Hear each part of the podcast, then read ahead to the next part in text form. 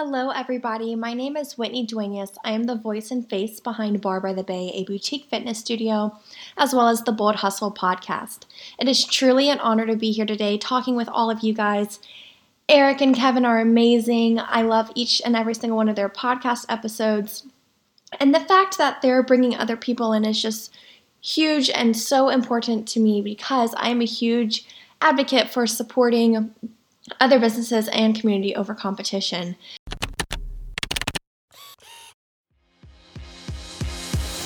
Hey there, I'm Kevin Daisy. And I'm Eric Olson.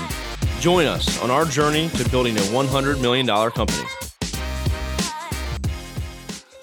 All right, let's dive right in. So, I own a boutique fitness studio where we hire independent contractors to teach our classes.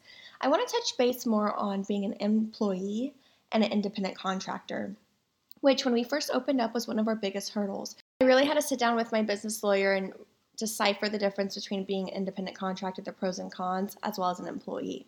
So, what I decided was the pro of being an independent contractor was you have higher earning potential.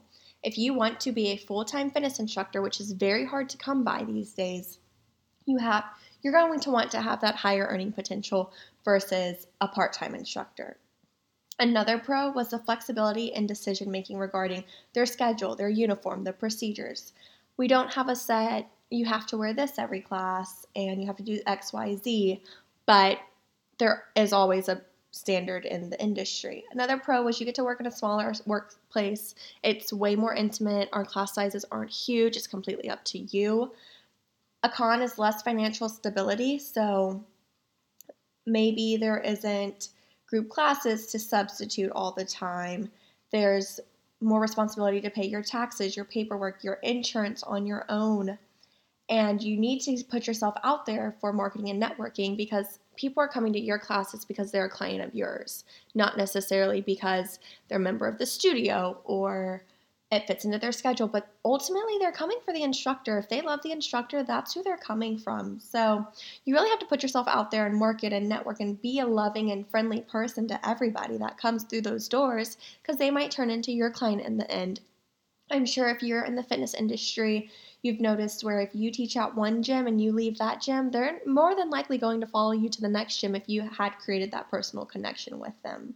But then there's always something that comes up. A lot of times you'll say, or you'll think, hey, I have a business owner that does it this way, and it's a pretty big company or industry wide stigma that they're all independent contractors. After doing some more research, I found that there's a few questions you should ask yourself if you're in this industry.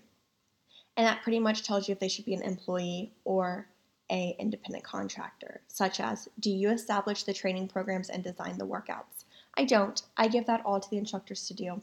Do clients pay the studio, not the instructor, for their sessions? Yes. Does the studio determine the price the clients pay? Yes. Does the studio set the class times? Yes. Does the studio pay for training equipment and supplies? Yes. We paid for the weights, the mats, everything else. Do the trainers work under their individual name? Yes. Do you intend for your instructor to work at your studio for a while, not temporary? So so. It depends. Subs, yes. Instructors, we'd love for them to stay for years. So, as you can imagine, we all answered yes to most of them except one. So, a few key characteristics of an independent contractor would be that the instructor has their own business and performs services for many different studios. They design their own training programs outside of the studio's control. They determine their own schedule and their own pricing. They bring in their own clients and they provide their own equipment. So we kind of took a step back and decided hey, we're going to make everyone employees. We're going to do the taxes every month on them. We're going to do that so that when, if anything were to ever happen, then we know that we weren't flying under the radar. We weren't following our other friends who are business owners. Um, they weren't requesting to be classified as an independent contractor. We're going to follow the rules so that we eliminate those fees and penalties now versus carrying them on later. Years after years after years, those penalties are going to add up. Instead of taking a step back and saying, hey, we might not have to pay the employee taxes now, but in four years, instead of paying the $30 a month that we had, should have paid on them, we're paying thousands and thousands of dollars. So, really do your research, talk to lawyers, get second opinions, dive into it head first, hit rock bottom, scale your way back up, do it the correct way, limit yourself from running into those catastrophes later. As always, be a leader.